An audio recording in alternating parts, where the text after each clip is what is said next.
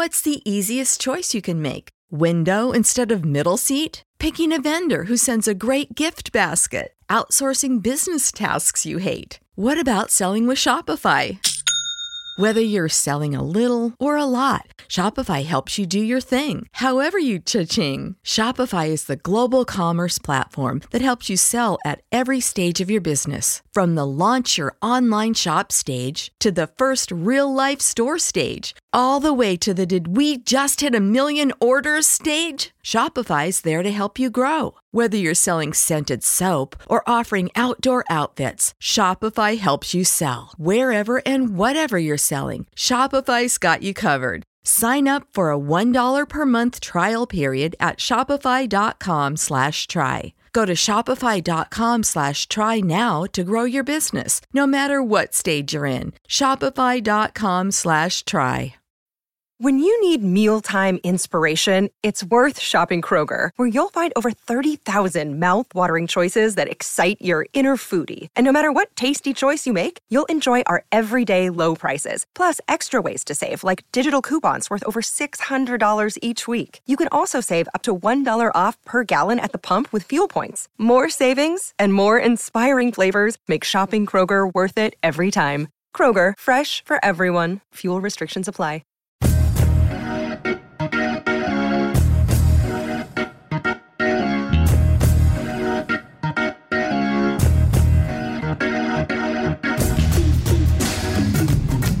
Hello, and welcome to the Over and Back Classic NBA podcast. I am Jason Mann. And with me today is Mick Minas. He is the author of The Curse, the colorful and chaotic history of the LA Clippers. Mick, welcome to the show. Hi, Jason. Thanks for having me. So, we are going to talk about uh, your book and some of the uh, important moments, maybe a few of the not so important moments in the uh, LA Clippers uh, history. Of course, under the stewardship of Donald Sterling, they were known mostly for their ineptitude. And, um, you know, I was a bit surprised after reading this book, which, by the way, is terrific. highly recommend uh, anyone to learning about the the history of the team. It's just some really great overall NBA history. Checking out this book, there is just uh, so much good stuff. I, w- I was very pleased to um, read it, but I, I was surprised at obviously there are the negative aspects of Donald Sterling's ownership that we know about the personally embarrassing behavior, the cutting corners, the bad draft picks, the bad trade decisions, the inconsistency, the feuds with players, the feuds with management, all that kind of stuff. But I was also a bit surprised about just how much the Clippers' woes really could be attributed just to bad luck as well. There was a lot of that in addition to all the, you know, the things that we know about bad ownership and bad stewardship of a team. Yeah, um, I think that's one of the things that's really striking about the franchise, and um, maybe outside of um, Clipper, actual Clipper fans, maybe that is something that's a, a lesser known sort of fact. But through, I mean, through my time researching for the book, you know, what you uncover is that over the past 38 years, 39 years, there's been um, so many occasions where the the team looks like they've positioned themselves to, um, you know, become serious.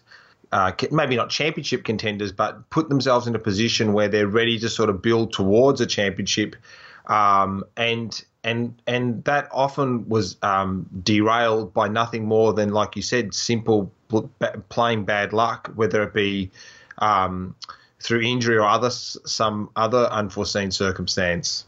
Yeah, and um, I, you know we'll, we'll get to it, but there were season-ending injuries to their best or second best players for I believe five straight seasons from the late '80s to the early '90s. Um, so and and most of that, I mean, you know, that, that, there's always perhaps you know cutting corners in a training staff, and there there may be some things that are more than just luck in the situation. But you, you even considering that, that is just an extraordinary amount of um, again bad luck.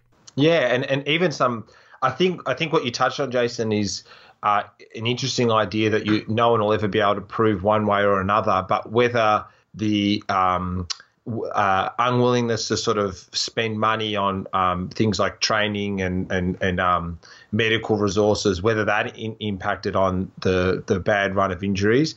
But I mean, some of the injuries that happened, like even the way that they occurred, were such freak injuries. I mean, you had Norm Nixon injure himself playing softball in the off season at Central Park, and and at the time, Norm Nixon was one of the best two or three point guards in the NBA and then you had Marques Johnson injure himself when he, he grabbed a rebound, uh, made an outlet pass, and, and turned to run up the court and ran into Benoit Benjamin's chest.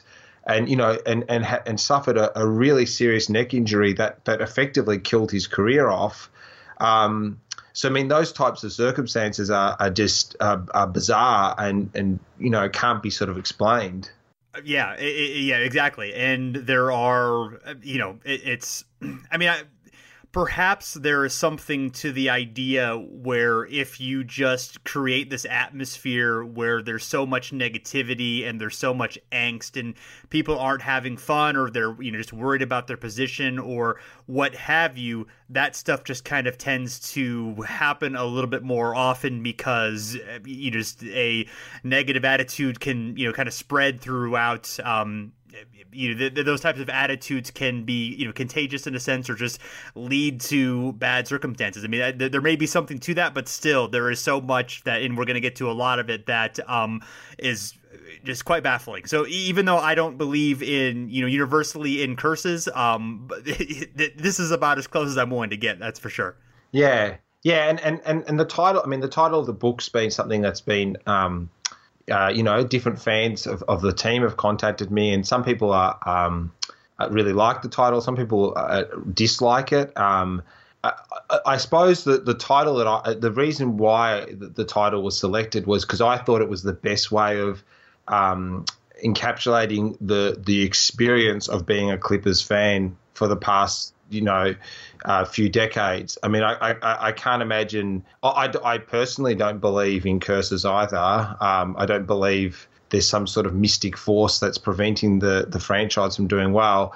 But at some point, if you're a Clippers fan, you'd have to sort of throw your hands up in the air in despair and, and, and say, well, why does this stuff keep happening to us? I think that Mystic Force was Donald Sterling personally, but you know. Mm. yeah. um. So I, let, us start with Don Sterling because obviously he is here throughout most of the history of the team. He becomes the owner, um, I, I, believe, in the uh, in the '81 season, and uh, taking over from um, Irv Levin, who had um, who who was the owner. He, he, had been the owner of the Celtics, and then um, ha- had an exchange of franchises um, with the owner of the Buffalo Braves, John Y. Brown, and then took the Braves and moved them to San Diego. There was a complicated um, exchange of players and um, and so forth. So, so, so the first San Diego team is essentially a mix of old Celtics, a few old Braves, and some other uh, spare parts. And they're you know a pretty solid team for a couple years under Gene Shue. Um, Bill Walton comes there in 1980 in free agencies from San Diego. Uh, there's a big hoopla around that, despite the fact that Walton has you know, already missed you know a, a couple of seasons with um, injuries. Um, then Donald Sterling comes along after the after the first season in which um, Walton misses most of it with injury, but there's still I think you know, there's some decent talent there. There's some decent optimism. I still think that the Clippers can work in San Diego. Donald Sterling, you know, is not uh, his reputation has not preceded him yet. He was involved um, with a, uh, I believe, a real estate transaction with Jerry Buss. You know, obviously he's admitted to this club. I don't know what kind of vetting there was for um, sales in '81 or '82, but presumably, you know, he was allowed to buy the team, so there was not necessarily a uh, uh, you know, no big opposition to it at the time. But it doesn't take long for people to realize that Sterling really is a problem for the team and for the league. Yeah, and uh, so I mean, the one of the first, I mean, there's a couple of things that he did in his first season that that sort of alerted people that that this was maybe not your um, regular NBA owner. I mean, one of the first things he did was um, the, the, media campaign um, leading into that first season when he was the owner. Uh, he he placed himself front and center of that. You know, he his his picture was the one that was plastered on billboards around San Diego. Um, which I mean, I think shows sort of a, a, real lack of understanding about why NBA fans would attend games. I mean, even if he was a really prominent public figure that people knew, no one's going to buy a ticket to a game to see an owner sitting on the side of the court. So I think moving the focus away from the players and putting it on, on his on himself to start off his time was was a very um, unusual decision. And then and then the, the but the, the, the big move he made in the first season that that caused a lot of um, friction was.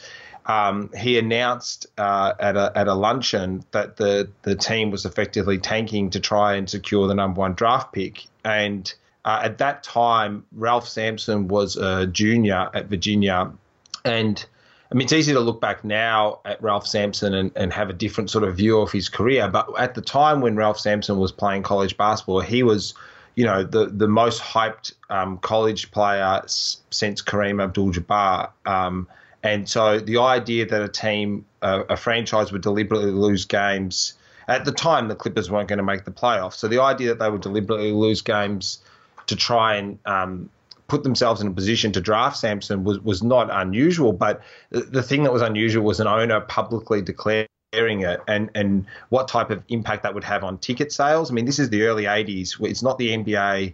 I mean, that's one thing that people need to really understand that, you know, the NBA of 2017 compared to the NBA of the early 80s was two very different leagues. Um, and this was, you know, at the time the Clippers were averaging, you know, less than 5,000 fans to a game. So um, you know, an owner coming out and saying, well, we're going to now start losing games and our aim is to finish last, it doesn't really place much incentive on the fan to part with their hard earned money to go and watch the team play. Um, and at the time, you know, the players and the team were really discouraged by him coming out and saying that. Um, so yeah, I mean, his first season, I mean, that was probably the first catastrophic act in the in the Donald Sterling um, saga yeah, and um, there were also, you know, immediately there were questions about, you know, he was running the um, the, the team on, you know, a very shoestring budget. Um, uh, there's an anecdote in your book that I, I think really illustrates uh, things well about uh, Paul Silas had a lot of indignities um, suffered upon him as Clippers coach, but I, I think the the biggest one, uh, you know, other than perhaps um, losing his office to, uh, uh, to to one of the executives there, but I think the other one was Don Sterling with having the idea that he should tape the um the players before the game. You know, thinking that, that he could just do that as as well as be a coach in the. Uh, for the team, of course, not having understanding of you know respect for what the coach has to do and respect for the position that would obviously you know put him in if he were the guy who's forced to do that. Yeah, and I think I mean that that type of stuff happened throughout Sterling's tenure as, as the team's owner. And I think that reflects, I mean, you know, you, you spot on, Jason. I mean, it reflects a real lack of understanding about what what takes place in a locker room of a sporting team, and the idea that the coach would be taping ankles and also then moving into the position of being the coach and, and calling the shots during the game. I mean, that's a completely sort of um, ludicrous suggestion, and anyone who knows uh, basketball or any sport for that matter would would would, would you know not even consider that at a professional level. Um, but I think that also shows that, uh, um, that that's one example of many throughout his time as owner. Shows that um, that his the way he looked at his his ownership was very different than the, the bulk of his peers. You know, most NBA owners, I, I, I, believe, buy the teams with the understanding that they may make money, they may lose money, that they buy the teams when they're in a position where they have so much wealth in other areas of their life that they don't need the their NBA franchise to necessarily be turning a big profit. And they buy the teams with the idea that they want to be successful and boost their public profile and be part of a winning organization. I, I don't believe in from my time I've spent you know speaking with a lot of people around the franchise I, I formed the view that I think Donald had a very different view and I think he thought that the the Clippers were expected to perform financially and return money for him at the same rate as his other investments. So I, I, believe that he looked at it in in a, in the same way as he would look at cutting costs in um, you know a, a, apartment building that he was renting out. So he was looking at ways to boost revenue and cut costs. And so no no idea was off the table for him. And if that meant that the team was less successful, that was probably it seemed to be less of a concern for him in terms of wins and losses. And the the bigger concern seemed to be in terms of um, his profit margins. Mm-hmm. And um, you know, one thing that I was surprised about was um, the fact that the the talk of I mean, even the announcement of that he was going to be moving the team. Uh, to Los Angeles actually took place a couple of years before he he did it. I didn't realize that the, the, you know the fight with that I started I believe in the '82 off season.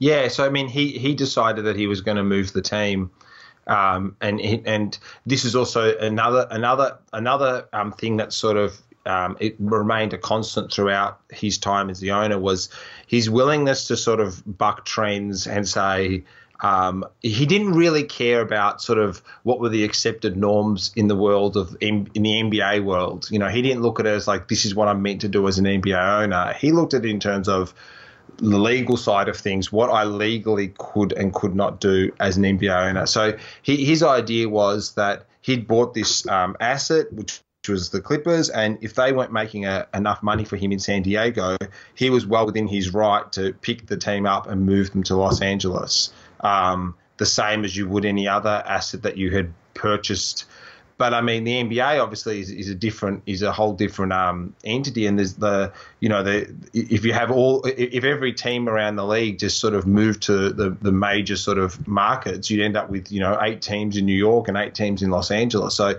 Um, and the NBA had bylaws around that. They had a, a bylaw that said you couldn't move within 75 a 75 mile radius of an existing franchise without um, getting permission from the ownership group of that franchise. But Donald Sterling, that didn't seem to phase him. He he more seemed to take the approach of, I'm going to move the the team, and then we'll deal with the legal fight afterwards. I'm going to go on the front foot. I'm going to move the team. And um, the first time around, he was unsuccessful. Um, and so that led to sort of this um, press conference where they, you know, tucked their tail between their legs and said, "Oh, we're actually staying in San Diego." Um, but then there was no commitment to stay long term. It was we'll, we'll play the next season in San Diego, and he just sort of um, bided his time and then and then went for it again, and, and did the same thing when he went, went for it again. He didn't go through um, sort of getting permission from the league to move the team. The, the second time when he moved, it was the same thing. It was like we're going to Los Angeles. He announced it, and then he sort of sat back and said, "Now let's see what anyone's going to do. Who's going to challenge me?" And you know, after that, after the first attempt to relocate, you know, the NBA had a investigation into you know uh, his financial practices on the team and um, he was very close to you know being kicked out of the NBA. I mean, at this point, there was a talk of teams being contracted anyway. Um, you know, this, the situation in Cleveland was bad. There were a couple other markets that were very bad. You know, we're, we're just a couple years from you know the NBA really turning around and being you know financially solid and then exploding. But you know, at this time, you know, there were real struggles and you know, I mean, there there was a vote that was planned to, you know, to d- decide whether he would be able to stay in the league, and uh, that ended up getting postponed and um, eventually he sort of pledged to change and uh, yeah they, they let it go but i thought that was really interesting i also thought it was interesting david stern's role in you know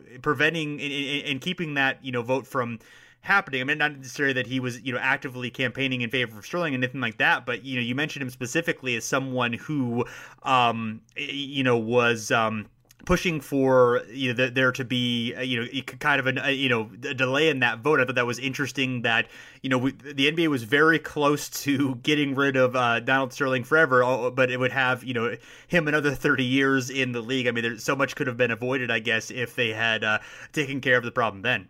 Yeah, and uh, if you look at it from the NBA's perspective, I guess you you, you you you the idea of having to sort of force uh, forcefully take a franchise away from an ownership group or contract the league is not. It would be something that they wanted to avoid. So when when um when Donald Sterling sort of took steps to say originally he presented it as he was taking steps to um improve the position of the franchise to get ready for a sale. And part of that was he, he took on the recommendation of employing Alan Rothenberg and um, and and so the league saw it as okay he's he's going to sell the team and he's he's getting sort of everything he's trying to put the franchise in the in the best position so that he can sell the team and get a good price for it. I mean a few months later when they went to the nba and said look we don't want to sell and we've done all these things to improve I mean, I can see from the NBA's perspective why they would have said, okay, here's an owner who's sort of came in, maybe didn't really understand the business, um, and now is sort of um, showing a willingness to sort of do things the the way the expected way. So I mean, you can understand the NBA's uh, backing off from the, the the having the vote to, to kick him out of the league, and I mean, there's no way to have predicted what was to come and and after after Donald Sterling made that presentation to the league, the next few years he was very quiet. He did take a back seat. I mean, the the franchise continued to flounder during that time, but he did take a back seat during that time. Um, yeah, and um, I mean, obviously, yeah, obviously you're not going to know what happens in the future, but it, it is interesting that that came relatively close to happening. I mean, obviously there were concerns early, and you know he may have backed off a few years and not been quite as much of an embarrassment. And certainly, you know, even when the revelations came in 2012, I mean, I you know a lot of that had been um, you know a public domain. Obviously, you know the discrimination lawsuits, and uh, there was certainly a track record there. But even like sort of the level of how vile you know some of his beliefs and some of you know what it, what he had done and some of the things that he had said over the years. You know, they may have been pretty well known in NBA circles, but they certainly I, I think the degree of it even surprised um, you know, people who were pretty, you know, closely observed the NBA and kind of knew what he was all about. So, I, you know, it, obviously impossible to know what was going to happen, but I, but it is interesting. Uh, again, that was a, a, thing that was very, you know, reasonably close to, you know, um, being being reality.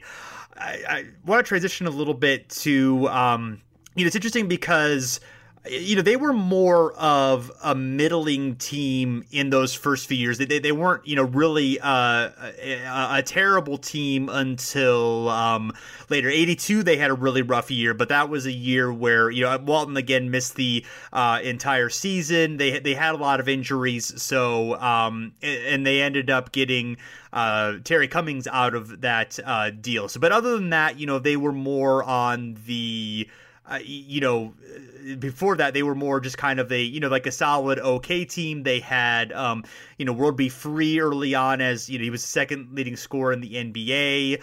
Um, they did have some talent that there was some promise especially you know with the idea if walton had been healthy i mean if they had you know uh, there's a lot of what if walton had been healthy but they were not necessarily in a terrible position at first it was sort of um, you know the next few years when things would get bad but even when things you know really got bad from 82 through 84 they drafted pretty well. They drafted tom chambers they drafted terry cummings as we mentioned. They they certainly had a young core of talent where th- you know things could have come together.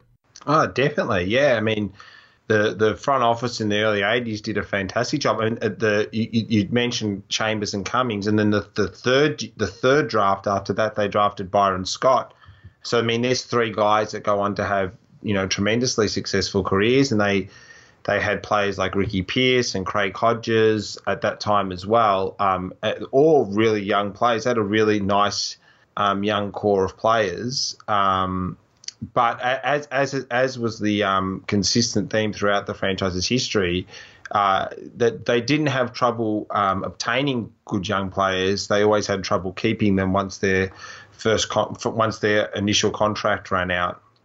Right. I mean, in '84, they traded Chambers for uh, James Donaldson. I think actually before '84, I believe.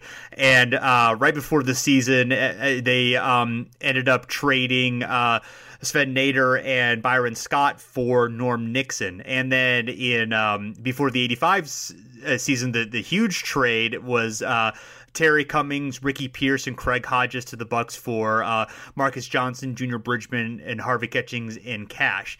And you know, one of those trades may have been defensible. I mean, um, you know, Norm Nixon was an all-star point guard, really good. You know, okay, you know, you trade Byron Scott to get him in. That that that might make some sense. You know, Marques Johnson was, you know, a, a, really a tremendous player. He was he was older. He was 28, but you know, you could have expected, you know, maybe five good years out of him before things retired. So, you know, you make one of those moves, it's, it's kind of understandable. The the other talent in that Cummings trade was way too much. But I I can see, you know, Cummings wanting to leave the team. I, you know, I, I can see some of the thinking, you know, but it's more the collection of moves and the and the constant, you know, going young for old and trying to get you know local star stars that were at the would help the box office, which you know is certainly still kind of a consideration with where the business of the NBA was at the time.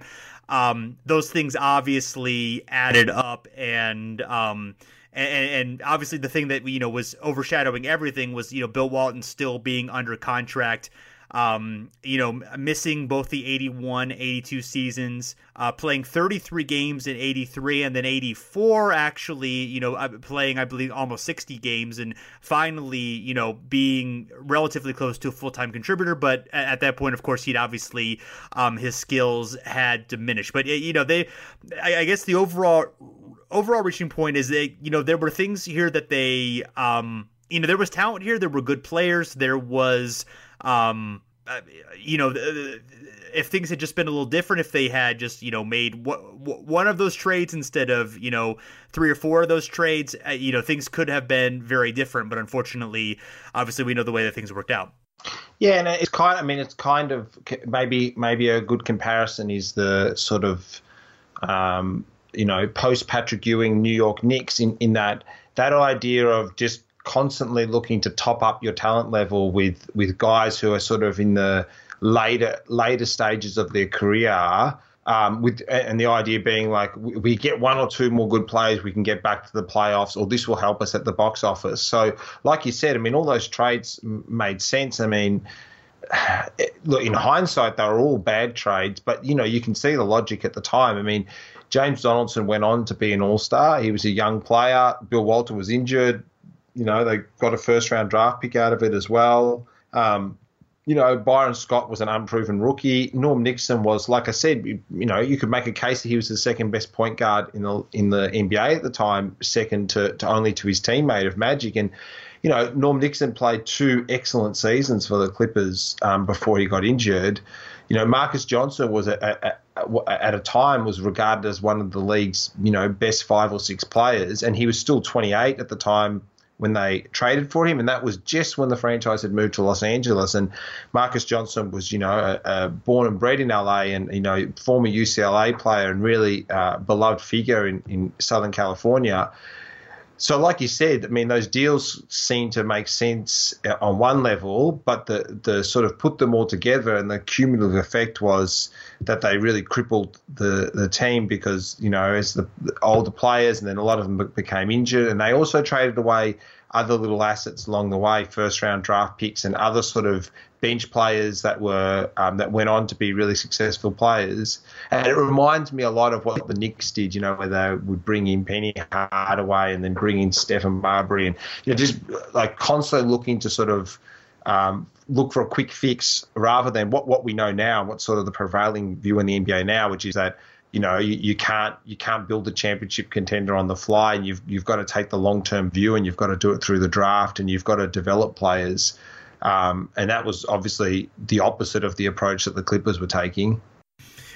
Yeah. Um, you know, I think one player that typifies the Clippers in the latter half of the 80s is Benoit Benjamin. Um, a guy who had potential, you know, had good size, you know, had some good skill, um, but uh, it really lacked the um, you know the the interest in working hard, the interest in you know bettering his game, and also had um, the kind of ego where you didn't necessarily think that he had to improve. Do you, do you think it's a you know, pretty fair summary of uh, Benoit Benjamin?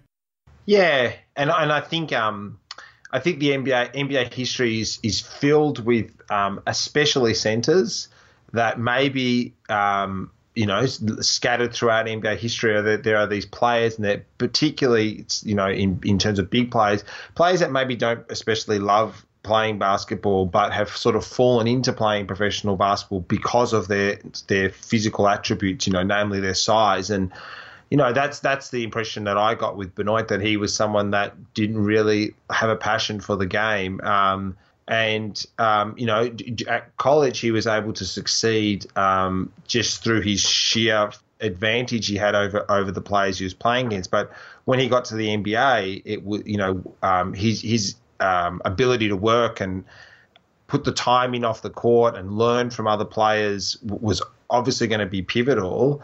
Uh, to his success or failure uh, because he was competing against, you know, the Hakeem Olajuwons and, and, and David Robinsons and Patrick Ewings at the time, and and and he wasn't prepared to do that. Um, you know, he, he didn't have the the work ethic. You know, he he had constantly battling with his weight and you know, constantly seemed uh, have an attitude problem. But um, th- there were there were definite glimpses throughout his career. It's not just Clipper fans who would say, "Oh, look, Benoit Benjamin had the potential to be a really good player." You you could see little windows throughout his career where, you know, he had a month here or a two month stretch there where he played really well and was able to compete at a really high level with the best of the best, but was never able to do that for a consistent period of time. Yeah, I uh, I listened to a podcast, the NBA Trades podcast with uh, Bob Whitsitt, who was later the you know the general manager of the Sonics, where uh, Benjamin played, and I think he referred to Benjamin made Joe Barry Carroll, of course, uh, who is famously nicknamed Joe Barry Cares, made him look like the hardest worker in the world. So that gives you a sense of how bad uh, Benjamin was as, as in terms of his work ethic and drive and all that kind of stuff. Well, one I mean, one of the interesting sort of stories that you know I found in researching the book was the the time that Benoit Benjamin and, and Don Chaney had a physical altercation at training, and I mean, Don Chaney is you know one of the sort of um, you know like a legend of the game. You know, this is this is the only guy to be a teammate of Bill Russell's and Larry Bird, and he's a championship winner as a player and a coach of the year, and um, you know, a, a, a guy that was sort of um, uh, very well respected in NBA circles. And when I spoke, when I interviewed Don, you know, he he said that you know, no, never. He's he's a pretty sort of mild mannered type guy, um, Don Chaney, and he said to me that you know no one was able to push his buttons in the way that Benoit Benjamin was, and uh, and, and at a and at a practice session, what happened was, you know, uh, Benoit had walked in, had, had arrived late, um, and then instead of sort of arriving late and then quickly sort of rushing in and, and joining the group and apologizing, he just sort of sauntered in half pace and sat himself down on the edge of the court and slowly sort of did up his shoelaces and and Don just said, you know, he lost it, and and um, they ended up having a, a, a screaming match that that progressed to the point where Don Chaney went at Benoit Benjamin, lunged at him and, and, attempted to choke him and had to be restrained by other players. And, you know, I spoke to lots of players who were there at the time as well and who remembered it. And the thing that they remembered that was sort of stood out for them the most was that how out of character this was for, for Don Chaney. So that, I mean, I think that gives you an idea of what it was like to to work with um, Benoit Benjamin and and you know Don Chaney's job, his job security, his financial future was linked to Benoit Benjamin. He needed to get the best out of this guy, and here he was, you know, trying to, to coach him, and it, and it was, you know, like a losing battle. So the 86 season, um, the Clippers a pretty good collection of talent. You know, we talked about Marques Johnson, Cedric Maxwell had come over from um, the Celtics for in the in the Bill Walton trade. You know, Norm Nixon, James Donaldson. Um, and you know Michael Cage, you know, up and coming young player, you know, some other pretty good talent there. But one um, emerging star they had before suffering a terrible knee injury was uh, Derek Smith, and you um, did a lot of good description of you know the kind of the potential that Derek Smith had, how he was really you know showing himself to be a you know emerging great star, you know going toe to toe with Michael Jordan, you know just uh, overcame a lot. I know Reynes Laddis of the uh, Handle podcast also you know did a, a great look at uh, his career as well, but.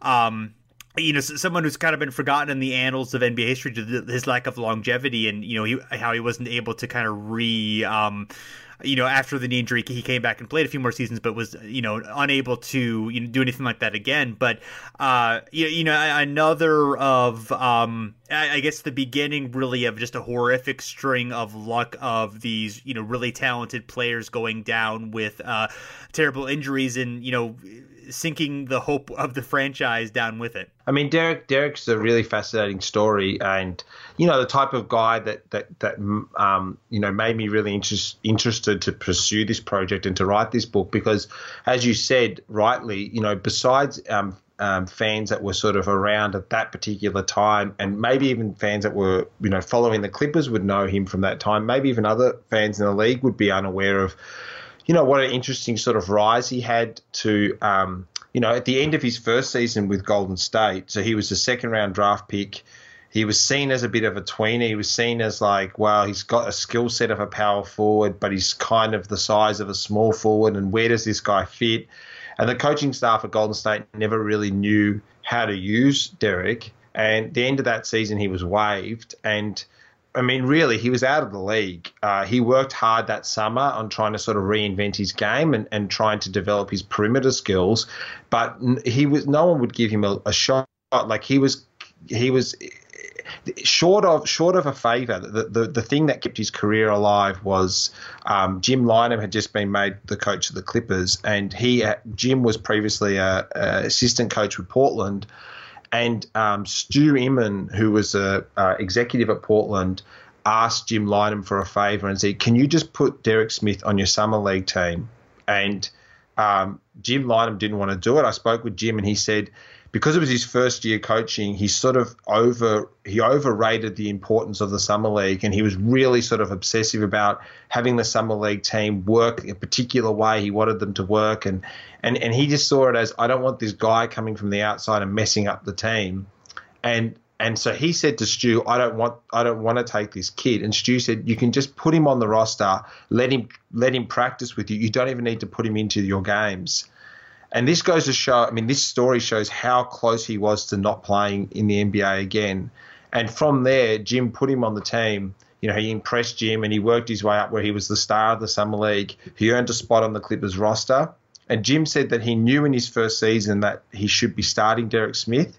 But because it was so unconventional, because Derek was such a low, lowly thought of player, that he didn't have the sort of courage of conviction to follow through and to put him straight in the starting lineup and it and it was only when there was 20 games to go in that first season that Jim promoted Derek to the starting lineup, and straight away you could see that this guy was, you know, from phenom- phenomenal talent. Um, you know, he he was he was um, big and strong, and he was playing at shooting guard now, and opposition shooting guards just couldn't handle his physicality. And then by the next season, you know, he was a you know scoring mid twenty points a game, and was a fringe all star, and you know, was really sort of um, uh, gaining attention around the league. And then his third season with the Clippers, you know, he started off playing, you know, fantastic basketball. He was named Player of the Week at the start of the season. So, I mean, Player of the Week essentially means you're the best player in the world for that week. And then not long after that, a couple of games after that, he, he did his knee, and it was kind of the beginning of the end for Derek's career. Mm-hmm. So 87 and 88 are uh, pr- pretty deep lows for the uh, Clippers. Uh, Elgin Baylor comes on as the uh, general manager, not not the low, but the uh, the 87 season. Um, 12 and 70 record, 88 season, 17 and 65. Uh, we've already sort of got into, you know, all the injuries that were suffered during that time. Just the talent was um, not there. They had lost their uh, draft picks, I believe, in um, in 87. They did not have a first rounder there. Uh, however, they uh, were able to draft uh, Danny Manning out of Kansas in the 1988 draft, and he uh, had, had led Kansas to a national championship uh, was you know a, a, player with tremendous versatility and skill as a forward. You know, looked like absolutely a future star in the league. And then uh, 26 games into his rookie season in '89. Uh, he would suffer a uh, a torn ACL, and the Clippers would lose um, extend their streak of uh, seasons with 50 or more losses to eight straight years. Yeah, And I mean, it, Danny's. I mean, the the consensus view is that Danny was never the same player after that knee injury. Um, so no one will really know how good Danny could have been, but he was leading into that 88 draft. He was the equivalent of um, Tim Duncan or Shaquille O'Neal or LeBron James, one of those draft picks that was, you know, a consensus number one pick and, and one that was considered to be, you know, if you landed the number one slot in the 88 draft, you were lucky because you got yourself a blue chip, you know, surefire, you know, future All Star, future All NBA player. Um, and as you said, I mean, he had he had first he missed a whole lot of games because there was this really um, hostile sort of contract negotiation between his agent Ron Grinker and the Clippers, and then he finally joins the team and starts working himself into um, you know peak form, and he's starting to play really well. And then you know after twenty something games, he does his ACL, and and that's the end of his rookie season. So yeah, really really sad sort of story. Um uh, he does recover, and he is a very good player for the Clippers over the next few seasons as they they start to accumulate some um, young talent. Um, in the 1989 draft, they draft uh, Danny Ferry, number two overall. Uh, but Ferry, uh, uh, as you, you talk about a lot in the book, you know, every year there is, you know, signing your number one draft pick for the most part, you even during that time, uh, you know, a fairly routine matter. It, it, there were not the types of rookie scale contracts where you were kind of, you know, basically locked into a salary. There was more negotiation than that, but for most teams, you know, they would get it done in a fairly timely manner. But you know, every almost every year before this, um, as you mentioned with Manning and with others, there was this long negotiation um, that would happen. And with Danny Ferry, he was not interested in playing for the Clippers. You talk about, you know, he uh, eventually signs in a team with Italy, and that uh, leads to um, El- Elgin Baylor um, trading him to the Cavaliers for Ron Harper, who had been. Um, uh, not in legal trouble, but had been uh, had some friends of his or associated with some people who were in legal trouble, and they were worried about some blowback from that. And also got a pair of first round draft choices in that deal and actually ended up being a really good uh, trade for them. But um, they, it, took a couple years for that team to gel. They also um, were able to. Uh, to get Lo- Loy Vaught, who was a you know a pretty stalwart player for them, and um, ended up uh, ended up getting Doc Rivers as well. And it finally in the 90 and 92 and 93 seasons they finally became a respectable team in 92 they broke i believe uh, a, a 15 year playoff drought and uh, finally were able to uh, you know be, be be more than the joke they had unfortunately been for you know for, for a long time.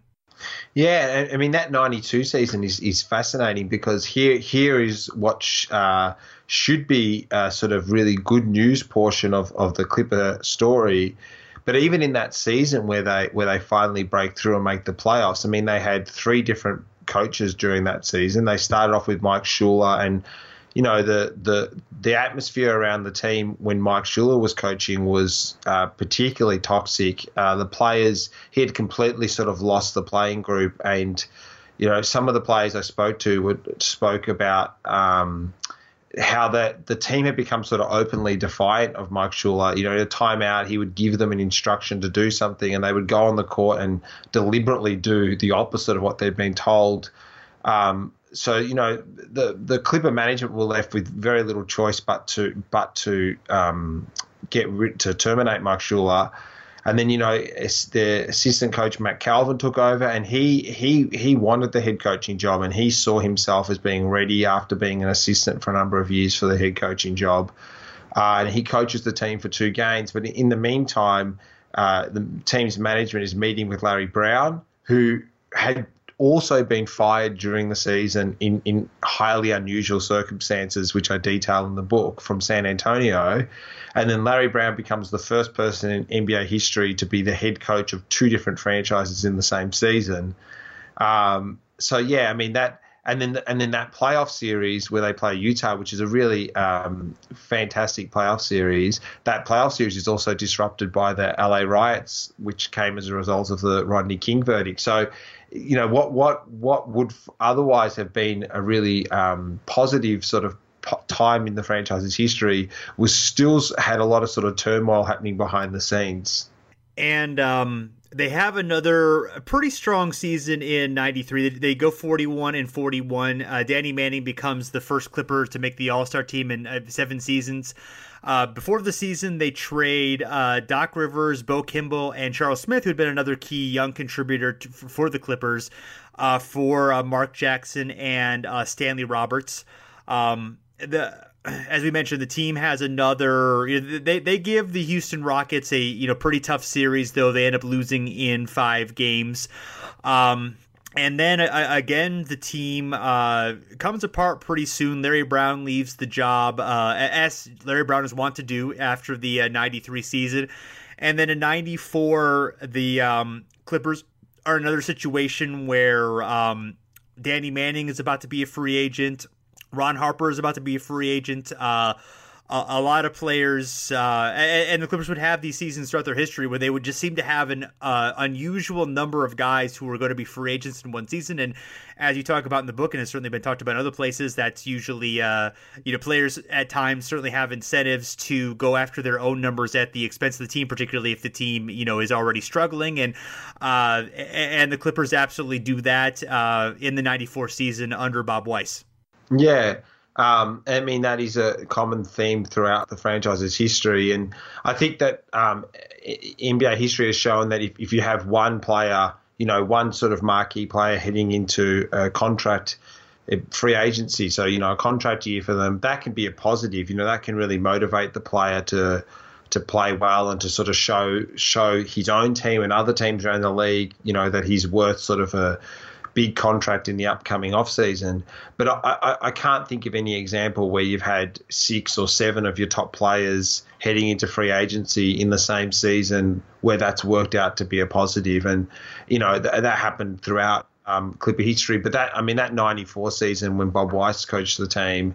Um, that's one of the sort of more farcical seasons in NBA history. They, they had, they still had a very good player, a very good playing group. I mean, you know the the season before when they had been eliminated by Houston, I think I think the general view is they underachieved that year to only win 41 games. Um, they had a they had a very talented roster, and then the next season, what was essentially the same playing group won 27 games, um, and you know they just seemed to reach a point where they they didn't care anymore um, about um, they were so sort of discouraged by the what was happening off the court with the franchise that people just wanted to get out of get out of there, um, and and then that's what happened. Yeah, and, you write about how you know Har- Harper was really adamant about not being happy in that situation. You know, spoke out to the media uh, often, and um, and, Manning, you know, they're the Clippers had come close to trading him to the Heat and then sort of uh, pulled the offer at the last minute. And uh, eventually they did trade Manning for uh, Dominique Wilkins. And, you know, we've heard, at least I've heard a lot of, of course, how for Hawks fans, you know, Dominique being traded, that was, you know, a, a very emotional for thing for them, for him being such an important player in their franchise history.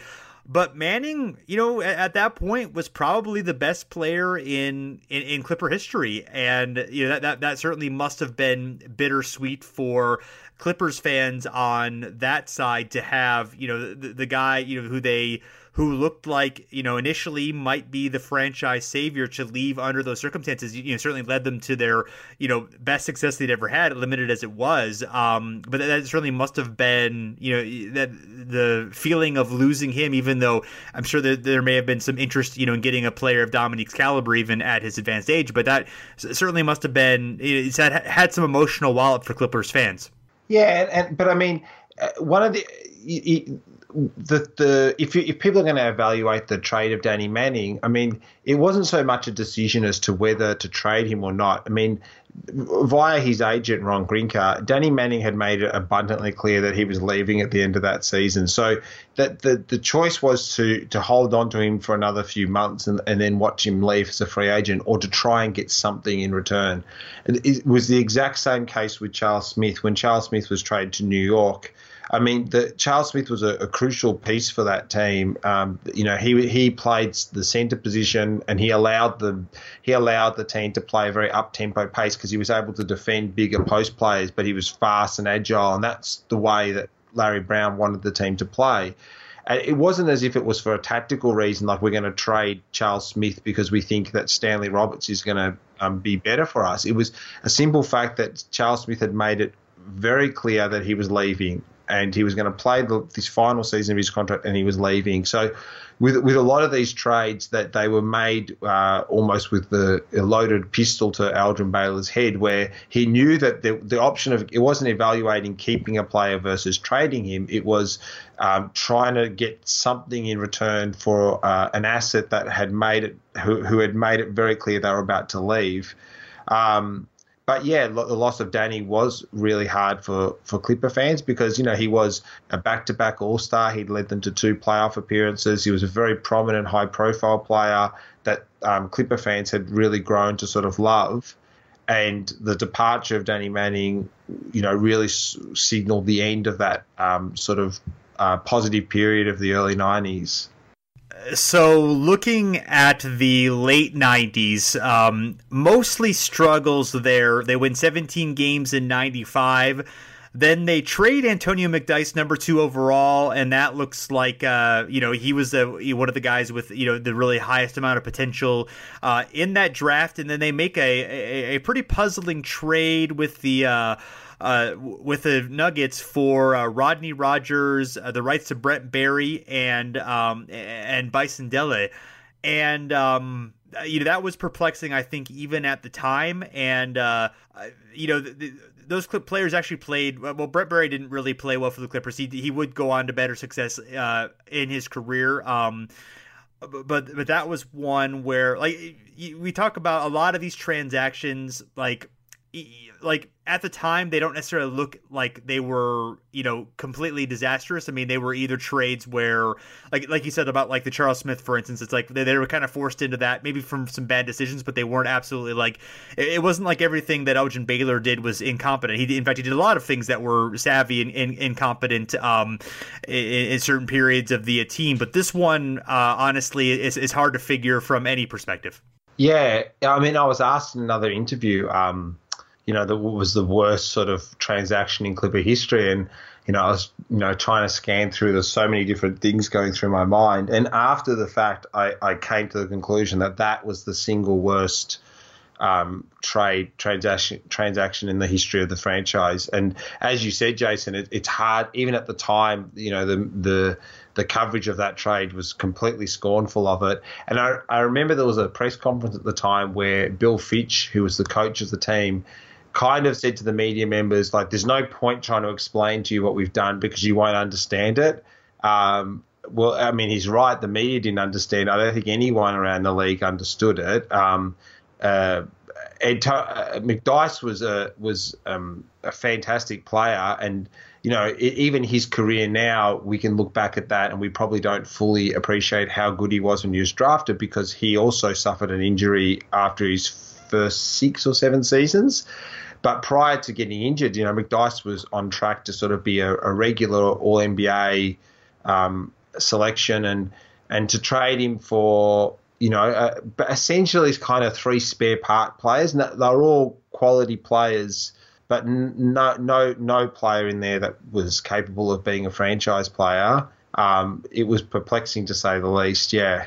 The 1997 team actually does make the uh, playoffs, um, uh, despite having a less than uh, stellar uh, record, a 36 and 46, and you know not really having a, a, star player on that team. You know, a couple of the guys who you know really emerged there. You know, we already talked about. Um, we already talked about Rogers and. Um, uh, Brent Barry had a, a, pretty small role on that team. Uh, Loy Vaught he played well. Uh, Malik Sealy was on that team. Uh, Bo Outlaw, uh, young Lorenzen Wright, and uh, you know one guy you talk about is uh, Darrick Martin, who was a you know five foot eleven guard, but really. Um, you know, was able to he kind of stood out for the Clippers. You know, gave them some strong play, and um, you know, this was definitely you know very unlikely uh, playoff team, and uh, I, I, guess you know credit to uh, them pulling together, and you know the the, the last really great uh, coaching job of the uh, legendary Bill Fitch. Yeah, and um, yeah, you're right. A very unlikely playoff team. Um, I think Loy Vaught was their leading scorer, and he averaged somewhere around 15 points per game, and you know, it's not, it's there's no sort of name player in, in, in their entire roster. Uh, I think uh, Darrick Martin is um, a really interesting player for them. He, he was someone that, you know, was, um, again, out of the league, you know, could barely make a CBA roster. And, and the interesting thing about uh, Darrick Martin's journey was he, he then sort of went away from playing competitive basketball and went and played on the um, Magic Johnson's sort of traveling team. And Magic was traveling around the world with a bunch of NBA veterans and some young, younger CBA level players and playing exhibitions all around the world. And he, he came to Melbourne and played here down in Australia. And I remember going and, and watching him play against our national team. And, uh, you know, Darrick Martin was was played on that team with Magic, and if you think about it, um, what what a fantastic apprenticeship to be uh, traveling with the the you know arguably the greatest point guard of all time and learning from him. Um, and then you know he, he was ready to come back and have another try, and he got himself a ten day contract, and then you know, eventually uh, secured himself a permanent roster spot. So he arrives at the Clippers, and he's he's thought of when he arrives as being a third string point guard. Um, you know, the idea was that Pooh Richardson and Brent Barry were going to be the the primary options that Bill Fitch is going to go with, but by the middle of the season, he he had grabbed the starting job and had a couple of really good games against some of the league's best players and you know, he ends up being a, a really prominent player for a, maybe the most unlikely NBA playoff team of all time. So after that, they they are uh, swept in the uh, playoffs. The '98 season, another struggle for them. 17 and 65 again, and this leads to the 1998 draft where they uh, select uh, Michael Olowokandi. Um, uh, first overall, and this is draft pick has been you know quite maligned uh, afterward, in retrospect, is one of the worst number one overall draft picks of all time. And he certainly had his struggles, and you know it, it, it was not um, you know a, a, great pick by any means, but you do make a, a compelling case of, of first. You know when you look at his background, the fact that he had not played organized um, basketball before his college years and really had a limited track record of that the fact that he was able to contribute at all on the level that he did, you know, a having a you know being a decent. Um, uh, you know, a, a, decent player for a few seasons and, you know, contributing on some level. Obviously not a star, obviously, you know, a, but, but, but was a solid enough role player the fact that he was able to contribute on that low level is quite remarkable. And it, as you you know point out in the book, if he had been drafted, you know, eighth overall or something like that, he, you know, he, he would not be thought of in these terrible terms. He'd just be like, okay, you know, he, he was that level of player. He was fine. It's remarkable what he was able to accomplish based on his experience. But the fact that he um, was drafted where he was. Um, and, probably the you know for the team that he was drafted for, you know, kind of puts him on this list of you know awful draft choices when there's much more to it than that. Yeah, uh, the, the Michael Olowokandi story was was real real pleasant surprise for me in, in the course of doing this research because you know as as you said Jason you know Michael Olowokandi is universally regarded as you know just being a draft bust and his career in the NBA having been a failure and um, there's so much more to him than that. I mean, he's a really interesting guy. He he he he. At the age of 20, he decided he was going to play in the NBA, and he was living in London at the time. And you know, picked up the phone and and and started cold calling uh, American colleges. Um, and, saying, "Hey, you know, I'm, I'm a seven foot guy living in England, and I want to come and play for you." And you know, he called some of the uh, more prominent schools like Duke and Georgetown, and he couldn't get a coach on the phone. They they kind of didn't take him seriously. So then he changed tact and he said, "Okay, I'm going to um, open up this this guidebook of of um, U.S. colleges at a random page and plonk my finger down." Um, with my eyes closed, and wherever it lands, I'm going to call that school. And so he ended up landing on the University of the Pacific, picked up the phone and called University of Pacific and said, "Hey, you know, I want to come over and play for you guys." And um, I spoke to a number of the coaches at um, Pacific who, worked with Michael while he was there, and um, they said that you know one of the things that was really remarkable about him was how driven and how hard he worked and how focused he was on on this goal of making the NBA. And part of what I think made that goal achievable was that he was completely unaware of what a, a, ludicrous goal it was. Like he he he arrived in America and and um, his first practice session, he he just showed a complete um, lack of exposure to the game of basketball. He didn't know how to catch a ball and pivot. He didn't know how to make a layup. He didn't understand the rules of the game. This is someone who had literally never played a game of organized basketball in his life, and he's on the campus of a Division One school. And he spent much of his first season at Pacific trying to bluff his way through, um, you know, pretending that he knew more about the game than what he did.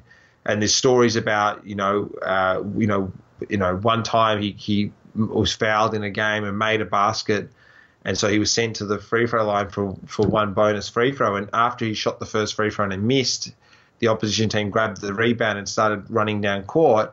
And Michael was left standing at the free throw line, wondering where his second, when the why he was not being given a second free throw attempt. I mean, this is an amazing sort of journey to go from that in year one to the end of year three being the number one overall draft pick. But um, obviously, his time with the Clippers didn't work out, and it seems to be that the Michael Olowokandi that, that played in college was uh, the the same attitude, that same sort of pig-headedness, drivenness to say, "I'm going to do this, and I don't care what anyone says."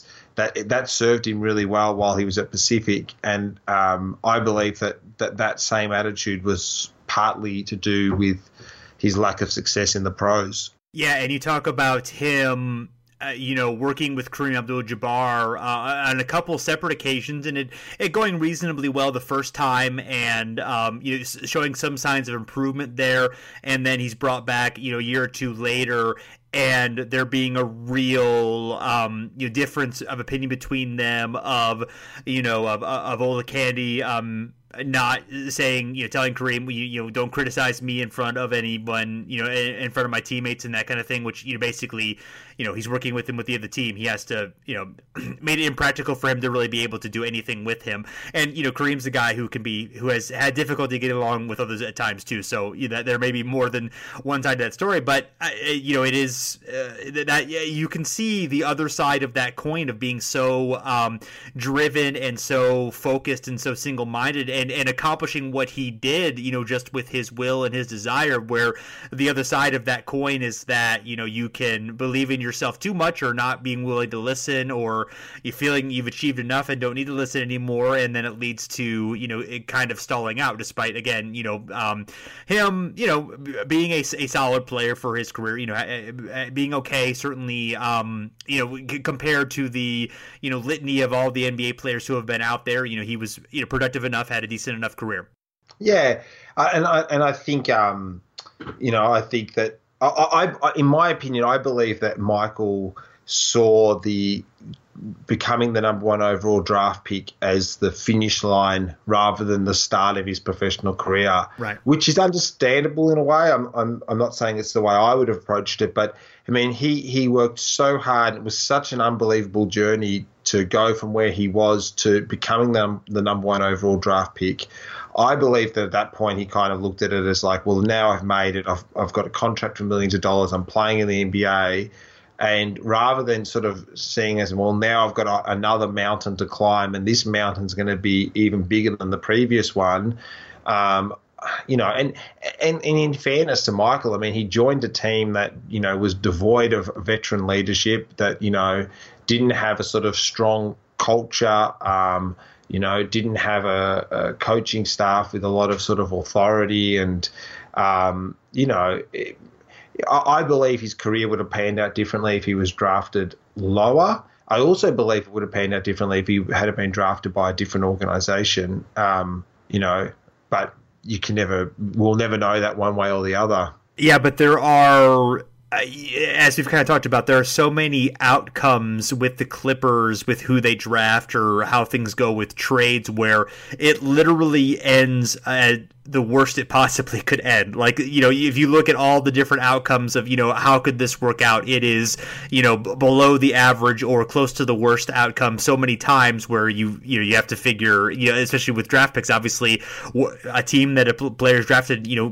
can make so much difference uh, for, you know, players at, at almost all levels. And I, yeah, I think there's a good evidence that it would have been different for Olowokandi if uh, it had been different. So, uh, moving on to the early 2000s, uh, the, the, the 99 and 2000 are very big struggles, but they do start to accumulate some intriguing young talent and some you know really good young players. Uh, Lamar Odom, uh, Darius Miles, um, Corey Maggette, uh, Quentin Richardson, um, you know, are all uh, key players in, in, the 2001 season. They are all 21 or younger, and all you know have some good years. Um, they improved significantly that year from 15 wins to 31 wins, starting to look like uh, you, you, know they're, they're a, a, team that's kind of getting some acclaim for you know like a, you know a young team on the rise. You know, I, I, guess not that different from what you know the sort of the Timberwolves uh, situation um, has been in the uh, last year. No one who I think is quite was as touted as Karl-Anthony Towns, but you know not not too far uh, you know away from that. The you know 2001 or so Clippers uh, had a lot of uh, hype during that time. Yeah, yeah. And I think, um, again, I think that's sort of a credit to Elgin that he did a good job of, um, you know, drafting and trading for draft picks and um, and and and gathering a really nice collection of, of young talented players. Uh, and then the, the challenge is, is, as always, is then how do you then mold that team and you know make little tweaks as you go? Because I mean, they probably had a few too many players who were similar, who played similar positions and things like that. But I mean, the the first step is to accumulate the assets, and then I guess you look at you know draft uh, trading and and and whatever to sort of build your team from there. Um, and I mean, uh, the the the next step that they took was was the the trade for Elton Brand, which was a really, you know, I mean. Uh, arguably Elgin's best move as a general manager. Um, in that draft, there was a lot of um, that was the draft that had um, you know Kwame Brown and Tyson Chandler. Uh, Eddie Curry. So, I mean, the idea that they would draft another young guy, I mean, these are guys coming out of high school. Um, you know, that didn't appeal to the Clippers, but they managed to sort of flip the draft pick and, and get a, a very young player, someone who'd already proven themselves at, at the NBA level. So, yeah, they looked like they were ready to take the next step, really. Yeah, and Brand, you know, had uncommon maturity and, um, you know, was someone who you could definitely count on. And like I said, was only two years out of uh, uh, from being rookie of the year. So he was, yeah, I mean, he was young enough where it was absolutely a smart call, but, you know, made sense with their uh, talent. They improved to uh, 39 wins in the 02 season, and, and things are looking up. And they make what seems like a savvy trade, uh, trading away uh, Darius Miles for Andre Miller, another you know, fairly young, mid 20s player player who um, you know was you know uh, we have to know Andre Miller you know a smart point guard a guy who you know made teams better for a lot of his uh, career even though it didn't necessarily have flashy numbers. Um, but that's another situation where there are you know incredible number of um, you know contract years on that team in 03. Lamar Odom has had you know some personal problems during this time, some uh, some drug suspensions and other issues, and um, and, it really seems to fall apart uh, that year. They they regress, only winning uh, 27 games, and you know the end of Alvin Gentry's time as the uh, Clippers coach. Dennis Johnson comes in as the interim coach toward the end of the season as well. But that's a uh, that's that that, that kind of ended that run for the Clippers. Although they you know emerged fairly quickly with some of that talent into big, bigger and better things. But that was. Uh, uh that, that that's sort of your, where you look and you wonder, you know, what must have happened there. I, I, I think you, you know, the book you attribute it to, you know, the fact that again that so many young players on contract years and just you know are kind of torn apart from those goals. But that that's sort of a um, that's a baffling one looking at it from the outside. Yeah, the the trade for Andre Miller was one of those moves, Jason, that people, you know, at the time you looked at and you said, "Yep, this is the perfect move." Now that's the that's the next thing. You know, they they definitely, whilst Darius was very popular, um, both with the fans and with his teammates. I mean, history would suggest they made the right move in trading him away. Um, and and they, they clearly had a, a surplus of, of forwards. I mean, they had they already had Elton Brand, they had Lamar Odom, they had Corey Maggette, who was playing um, a you know, little bit at the two spot, but also playing at the three spot. So they clearly were able to trade um, Darius away. And, and Andre Miller seemed to be a great fit. He was he was from California as you said, you know, he was regarded as one of the best young point guards in the league. He, he, he had led the NBA in assists during the previous season and had played for Team USA over the summer of 2002. Um, which wasn't a happy time, but but you know he was selected as one of the 12 players to represent the country. So, um, and and I, I think the Clippers kind of modeled that on what New Jersey had done 12 months earlier in trading for Jason Kidd. Uh, I think they saw that, like, okay, here New Jersey have taken, you know, another franchise that's traditionally struggled, um, had some nice young talent, and uh, you know, a nice sort of mix of athletic players, and you know, um, and then they they went and acquired Jason Kidd and sort of completely turned their franchise around. And I think the Clippers were hoping for the same outcome by acquiring Andre Miller, but it was a train wreck. It was, you know, um, Andre Miller was very unhappy being there, and um, you know there was a lot of sort of internal squabbling, and there's so many players heading into free agency, and and and responsibility on that has to go back to the ownership of the team that they had the option of signing up some of these players before the season, even if they had signed them up as a sort of show of good faith to, to let the other players on the team know that hey, there's a pot, there's a potential here that if we do the right thing and we play well, we'll be financially rewarded. But they chose to let them all sort of uh, dangle into free agency, and um, the outcome was pretty bad. Mm-hmm. So um, now we begin the Dunleavy era, and the uh, first year uh, they, still have Brand and Maggette and Quentin Richardson. Uh, they start 22 and 25, but then they finish 28 and 54, which is quite an amazing uh, drop off in that second year. But um, they are accumulating uh, some talent. They uh, they get Chris Kaman, they get Shaun Livingston, who's you know an exciting young point guard for them. they have Marko Jaric, who looks at the time like he might be, you know, he, he he's showing some um, nice things, and he eventually would be uh, sent to uh, Minnesota to get Sam Cassell. So you know they're starting to. Um, you know, they're, they're starting to kind of make that getting close to you know the run that they would make in 2006. But there's also you know, um, Mike Dunleavy comes in, and there's a strange situation um, where he is told by Donald Sterling that he is, you know, given some or full authority over player personnel while Elgin Baylor is the general manager and, and not told about the situation, and that that seems to lead to some. Um, you, you know, some conflict and some difficulties, um, you know, later on, especially. Yeah, and and um, I, I, mean, like, and obviously that would lead to and uh, lead to conflict down the road. But you know, Donald seemed to be wowed by Mike Dunleavy and and and believed that he was the person who could turn the franchise around. So he essentially handed him the the keys and said, you know, you're in charge.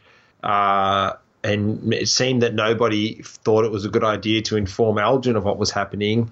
Um, and, and one of the people I spoke to, Barry Hecker, you know, he was working in the front office at the time. I think he was the director of player personnel, and he said that in the lead up um, to the draft that they took Shaun Livingston in, uh, Shaun Livingston was one of the players they were looking at, but they were also um, looking at some other players, um, and they were seriously considering drafting Devin Harris. Um, and uh, in one of the meetings where they were discussing this, you know, Mike Dunleavy just announced, well, like I'm taking Shaun Livingston, and um, you know, Barry Hecker was like, "Well, wait, is this an is this an I'm deal or is this a we deal? Like, are, you are you working with us? Is this a team that we're deciding together, or, or, are you deciding?" And you know, that was maybe the first glimpse into what was going to later become a, a bigger problem, uh, whereby you had two different camps thinking they were running the show, um, and that was that had been orchestrated by Donald so the 06 team, um, as you mentioned, they add Sam Cassell, they add Cuttino Mobley,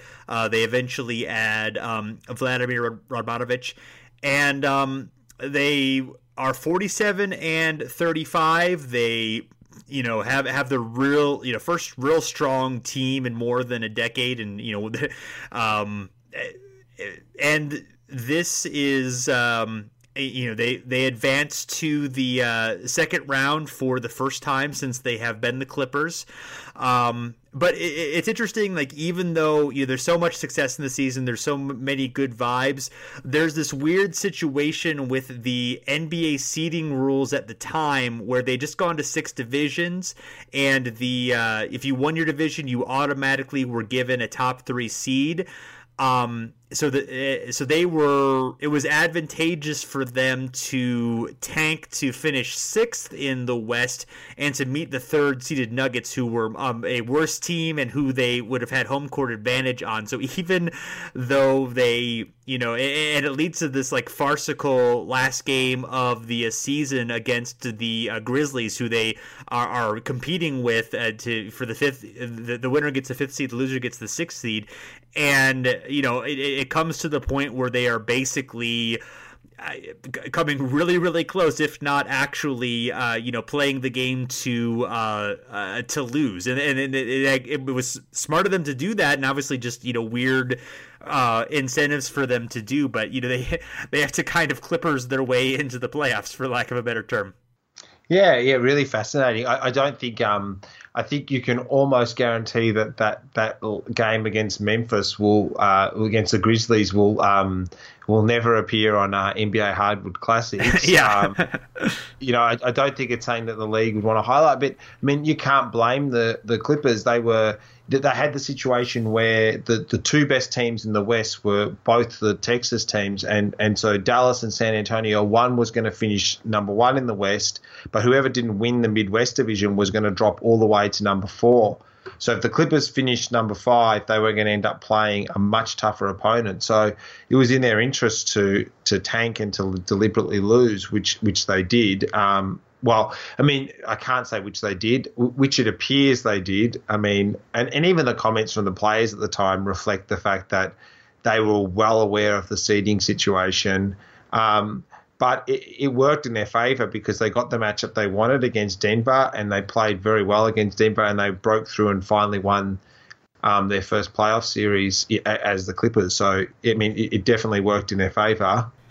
Yeah, and that second round series against the uh, Suns, you know, there there's some real classics um, in that series. I mean, the um, you know, there's a double overtime game in Game Five. There's some um, uh, you know, the, the, there were you know some really uh, tense uh, moments there. Game three is really exciting. You know, the, the the last game, unfortunately for the Clippers, the game seven was not a particularly close game, even though Elton Brand you know had 36 points and you played really well throughout that entire series. And some of the strategic, um, you know. Um, changes between the coaches, you know, with uh, uh, you know the, the Clippers creating a situation where Nash can't hide on you know Quinton Ross, who was a good defensive player but not doing much offensively, where he had to guard someone who was effective, and just the you know the chess match between Mike D'Antoni and Mike Dunleavy. You know some fascinating aspects about that series. I mean, and you know they came really close to. Um, you know, to to beating the Clippers there. I mean, uh, they or excuse me, to beating the Suns in that series. I mean, that was a really um, uh, tough series, and you know, they they certainly had a. You know, it looked like this was a team that was you know, had some growth potential. Um, you know, most of their main players were still in their mid 20s. They had, you know, their young stud point guard of the future, Shaun Livingston, who was only 20 years old and was playing really well in uh, limited minutes, just, you know, kind of showing what he uh, could do. And, um, and then uh, and then they end up getting a uh, they they signed Tim Thomas who had an amazing playoff run for the Suns and had shown you know, some really good signs at times of being an excellent player and I, I believe basically brought everyone else back, and it looked like they were you know going to have another chance to be you know to you know build on momentum and, and be a really good team, and then unfortunately you know um, more uh, tragedy struck the team. Yeah, yeah. The the um. I think the series against the Suns was a really fascinating one, and, and, maybe a decade ahead of its time in terms of the the style of play between the two teams. Um, a lot of sort of smaller lineups and a lot of um, you know making sure that you had you know four players on the court at all time that could shoot the three pointer. And, and you know the trade to get uh, Vladimir Radmanovic in the middle of the season was really crucial to the style of basketball that Dunleavy wanted to play. Um, and they did look. I mean, that that year, 2006, the, Miami won the championship, and I think they won 50 or 52 regular season games that year. Um, so that was a year that maybe the the championship was a little bit up for grabs. Um, and the Clippers were, you know, a couple of couple of seconds away from from potentially winning that series, and they were, as you said, Jason, they looked positioned to be ready now for some real long term sustained improvement. They had a nice nucleus of young players, and you know, whilst Cassell was uh, on his way out and he was a crucial player in that team, you know, Shaun Livingston um, appeared to be ready to step in and to you know become an all star caliber player. And then you know, in in two successive years, you had Shaun Livingston uh, suffer you know the, the most horrendous injury uh, that's ever taken place on an NBA court and then, you know, a few months later in the off season, you have Elton Brand get injured whilst he's playing one on one with Chris Kaman.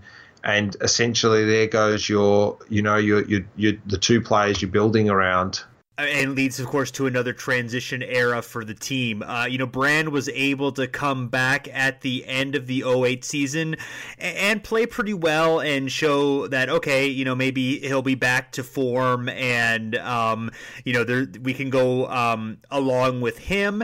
And they also have cap space and they have the opportunity to sign Baron Davis to go along with Elton Brand, and um, there, the, as you write in the book, there are differences of, of, opinion of exactly what went down. But Baron Davis thought that Elton Brand was coming back.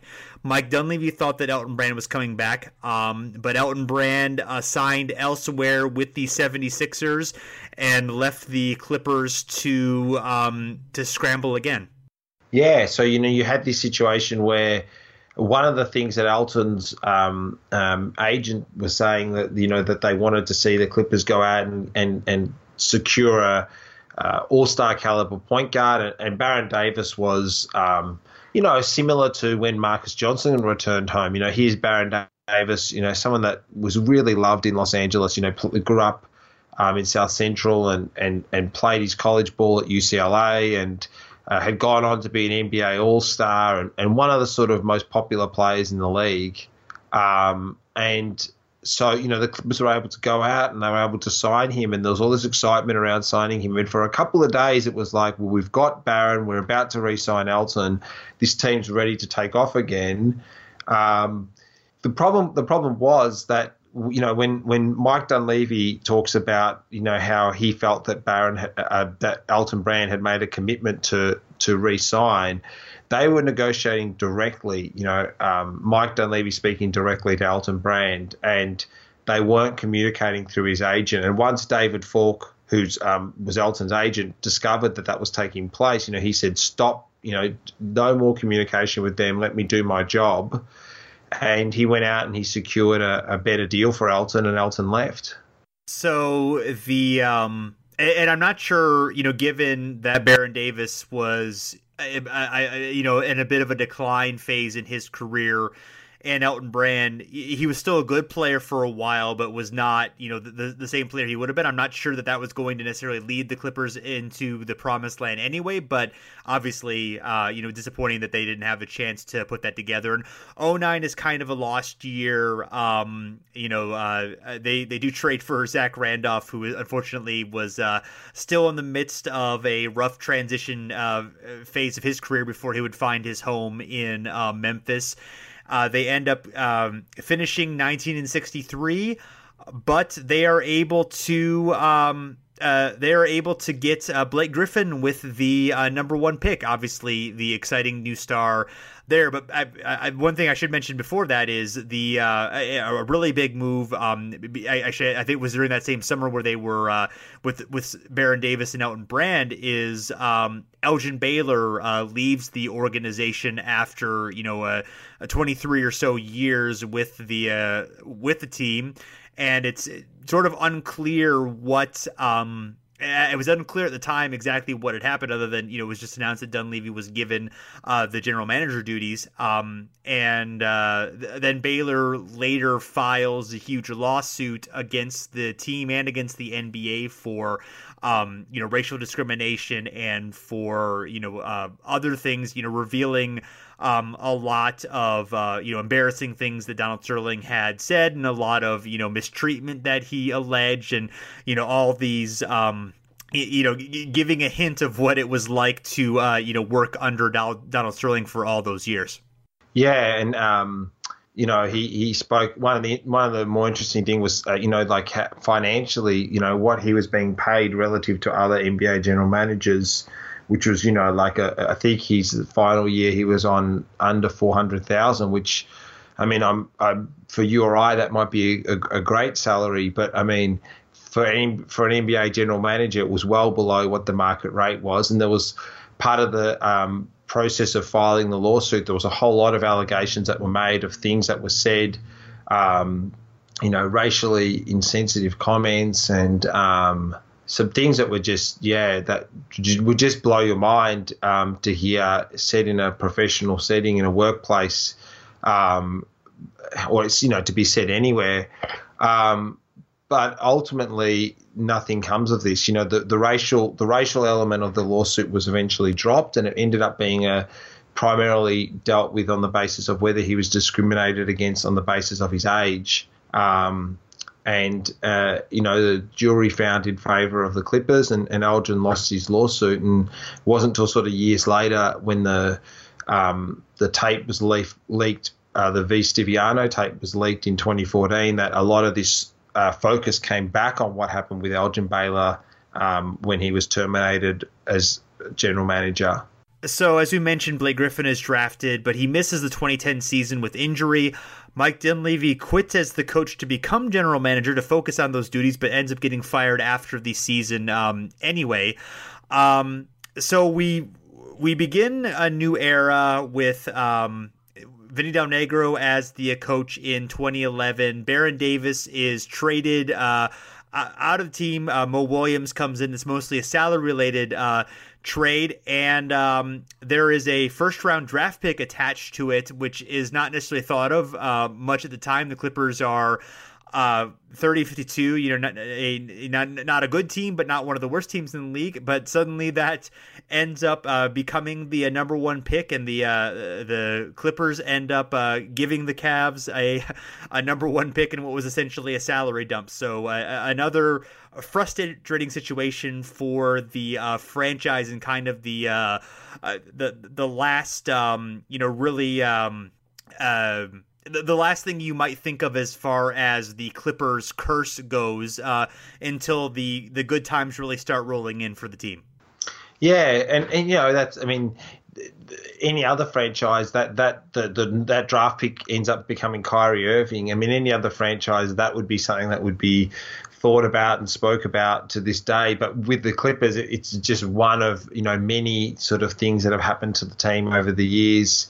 Um, I believe at the time that the team tried to justify it by saying that they couldn't place protection on the first round draft pick because of other trades they had other trades they had made in the past. And I mean, I'm not a, um, a collective bargaining agreement expert. Um, but there's no doubt that it was a it was a um, a bad trade. However, I mean, if, if, if that trade hadn't have happened and they had drafted Kyrie, I mean, they probably don't end up, you know, completing the trade for Chris Paul. Um, so, you know, in hindsight, maybe it worked out for them, but you know, it's it's one of the. I mean, it's maybe like the Danny Ferry trade. You know, they they, they drafted Danny Ferry, which was a which was a bad move. I mean, history shows Danny Ferry was not a very good number two draft pick, but you know, they end up trading him for Ron Harper and then they get a draft pick that turns into Loy Vaught. So maybe it's one of those situations that um, in, in the short term it was a bad move, but in the long term it kind of all worked out for them. Yeah, they were able to, of course, you know, the the, the next season get uh, Chris Paul in a trade, uh, uh, giving up Eric Gordon in that trade and uh, beginning the Lob City era for the uh, Cavs with uh, Blake Griffin and emerging DeAndre Jordan and the, the, the uh, the Clippers have been a very good team uh, since then over the uh, past five seasons and continuing into uh, this season. You know, they've been a, you know, a 50 plus win team um, all of those seasons.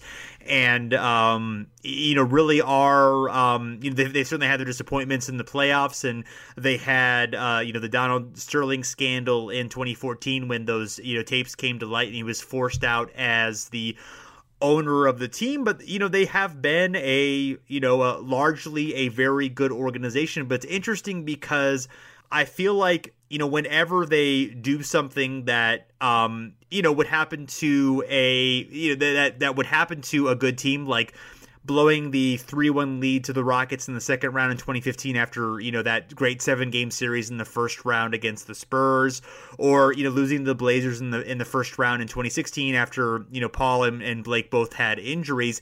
It's still viewed for this same prism a lot of ways as oh it's the same old clippers you know even though they've done so much to you know become a better team especially you know as as doc rivers had was hired and you know um and Steve Ballmer has you know become the new owner, and they, and they've, they've changed a lot about what they do, and they're you know much more professional organization. I think in basically every facet. You know they certainly make their mistakes, but they generally make the kind of mistakes that a good team makes, and that every team makes, not the kind of you know mistakes that were you know holding them back. You know under Donald Sterling's ownership for so many years.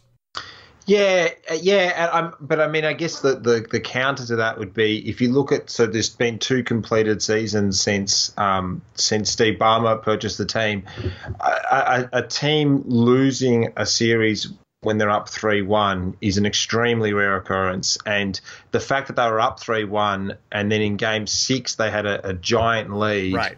And Houston had essentially, you know, pulled all their starters out. And here's Josh Smith, you know, the guy who's renowned for being a bad, you know, there's one thing people know about Josh Smith is the guy loves jacking up threes and he can't shoot threes, and all of a sudden Josh Smith shoots Houston to victory. I mean, that's kind of um, that's a tough. I mean, I've spoken with since the book's been published. You know, speak to a lot of Clipper fans. Um, you know, who connect via social media and everything. And yeah, that's something that the fans of the team just find, found so such a bitter pill to swallow. And then the following season to have their two superstar players get injured in the same playoff game. Again, you know, like you'd have to go back very far through NBA history to find more than an, I, can't, I can't think off the top of my head of another example of a team losing two their best two players in the same playoff game.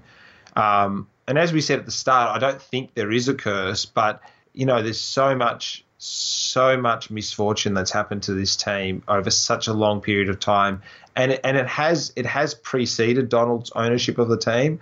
Uh, you know, Bill Walton's injury troubles happened under Irv Levin's ownership, and and it has continued uh, after Steve Ballmer's purchased the team. So um, I mean, I, I, look forward to. I thought this season when they started off 14 and two, you know, I was really optimistic that this was going to be the year that they um, surpassed all their expectations and made it through to the finals. And I think they're potentially a, a, still a championship contender. But then you know you've had injuries to Paul and Griffin again, um, and it just it's just kind of like Groundhog Day. So what team today, in your view, is most like Donald Sterling's Clippers? wow.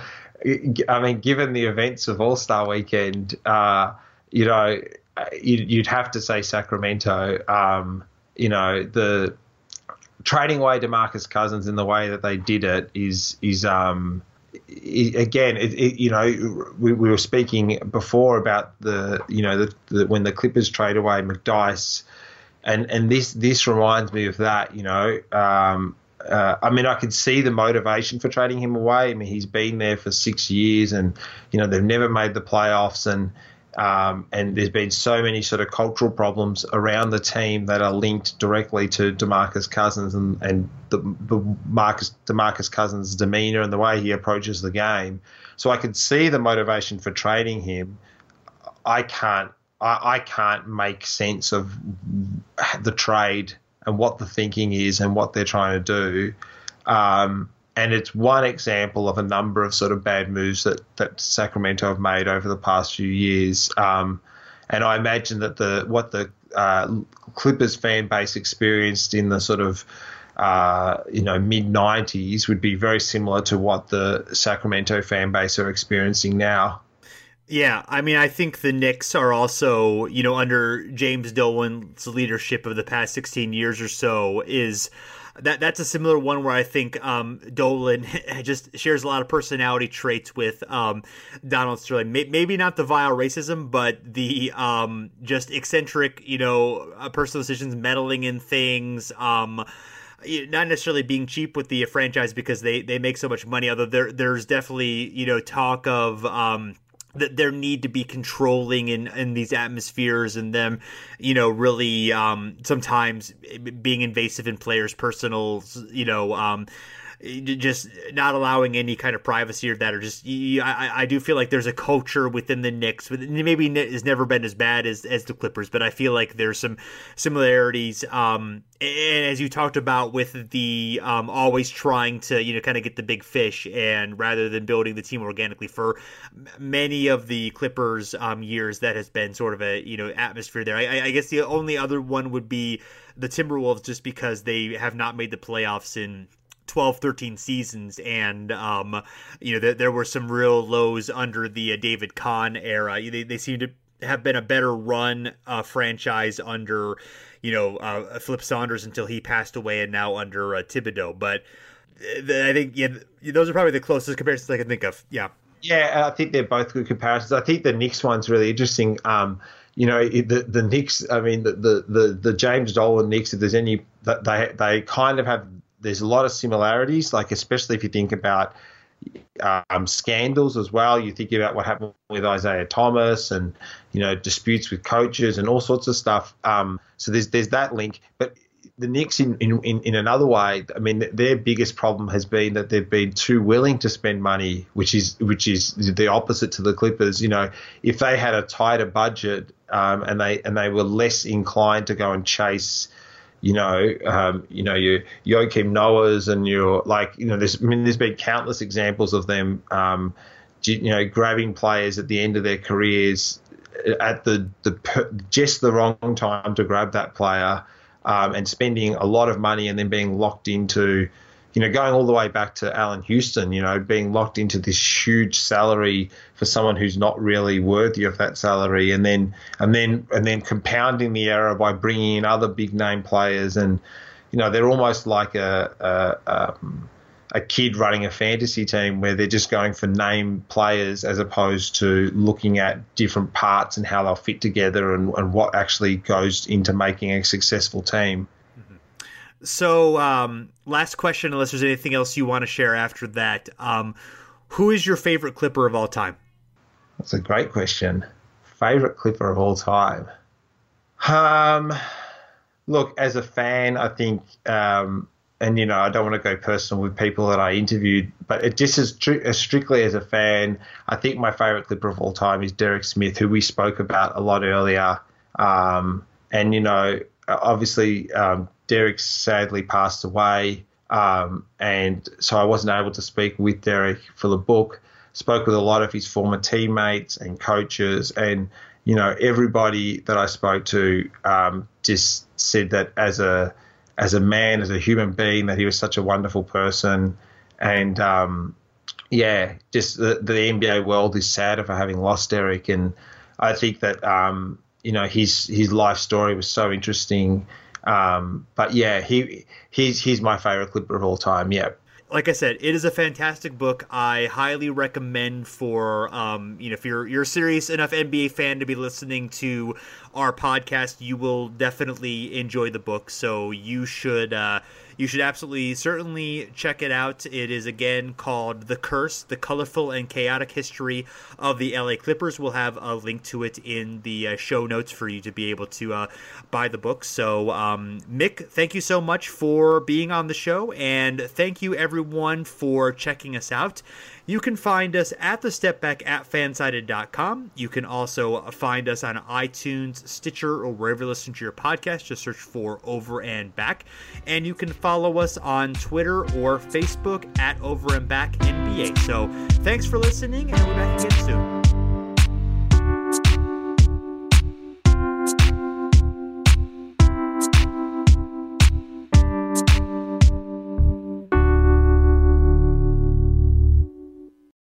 This is the story of the one.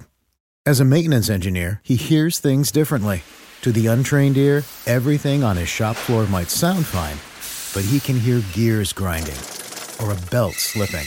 So he steps in to fix the problem at hand before it gets out of hand. And he knows Grainger's got the right product he needs to get the job done, which is music to his ears. Call, clickgrainger.com, or just stop by. Granger, for the ones who get it done.